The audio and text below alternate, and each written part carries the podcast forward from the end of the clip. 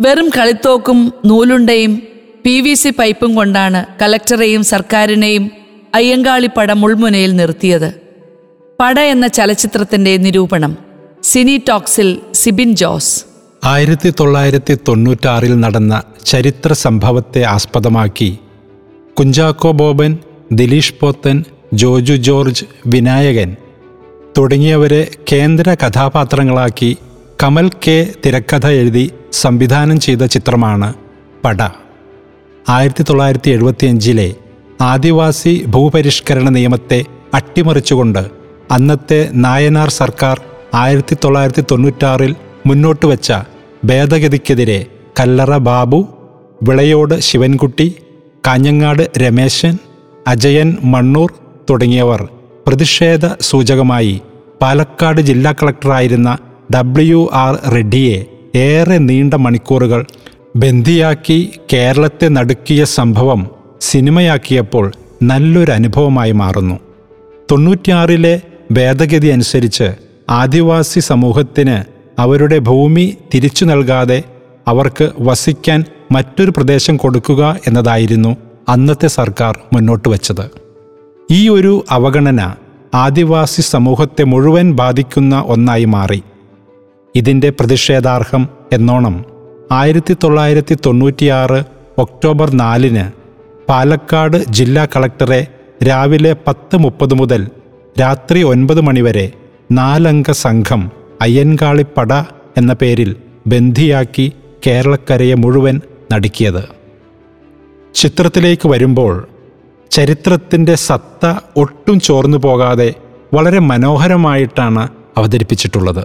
നടന്ന സംഭവം അഭ്രപാളിയിലെത്തുമ്പോൾ സിനിമാറ്റിക് ആകാതെ പോകുന്ന സന്ദർഭങ്ങൾ ഉണ്ടാകാറുണ്ട്. പക്ഷേ പടയിൽ എത്തുമ്പോൾ ഒരു ഡോക്യുമെന്ററി സ്റ്റൈലിൽ പോകാതെ വളരെ ത്രില്ലിംഗ് ആയിട്ടാണ് സിനിമ കൊണ്ടുപോകുന്നത്. ഒരു നിവേദനം സമർപ്പിക്കുക എന്ന വ്യാജേന നാലംഗ സംഘം കളക്ടറുടെ ഓഫീസിൽ കയറുന്നു.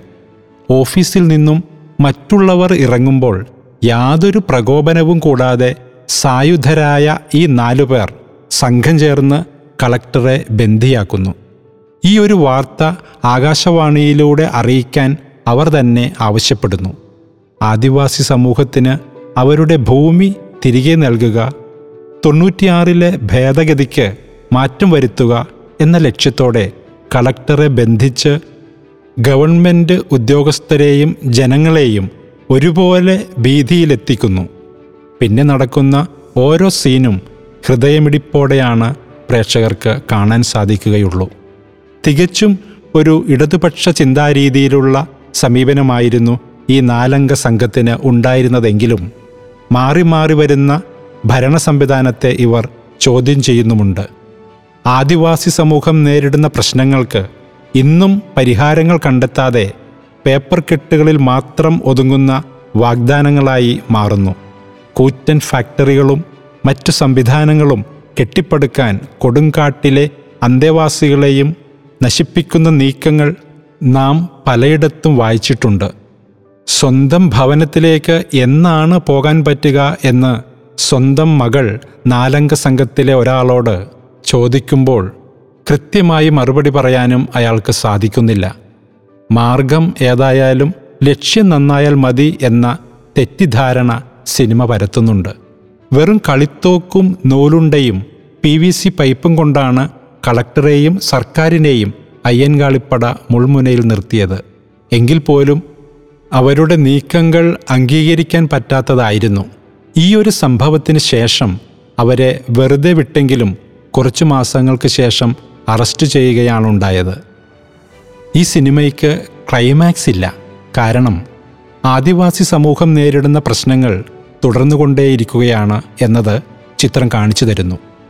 തങ്ങളുടെ പ്രശ്നങ്ങൾക്ക് ഇനി പരിഹാരം ഉണ്ടാകില്ലേ എന്ന് ജഡ്ജിയോട് ചോദിക്കുന്ന ചോദ്യത്തിന് പരിഹാസരൂപേണ ഒരു ചിരി മാത്രം സമ്മാനിച്ച് അദ്ദേഹം കടന്നു പോകുമ്പോൾ കാത്തിരിപ്പിന്റെ ഒരു ഭാരം കൂടി അവരുടെ ശിരസിൽ കെട്ടിവച്ചുകൊണ്ടാണ് സിനിമ അവസാനിക്കുന്നത്.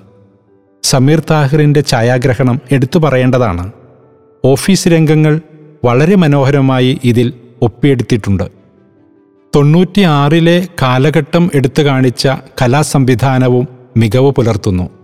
തിയേറ്ററുകളിൽ അർഹിച്ച വിജയം നേടാൻ സാധിച്ചില്ലെങ്കിലും ഒ ടി ടി പ്ലാറ്റ്ഫോമായ ആമസോൺ പ്രൈമിൽ മികച്ച പ്രതികരണവുമായി ചിത്രം മുന്നേറുന്നു.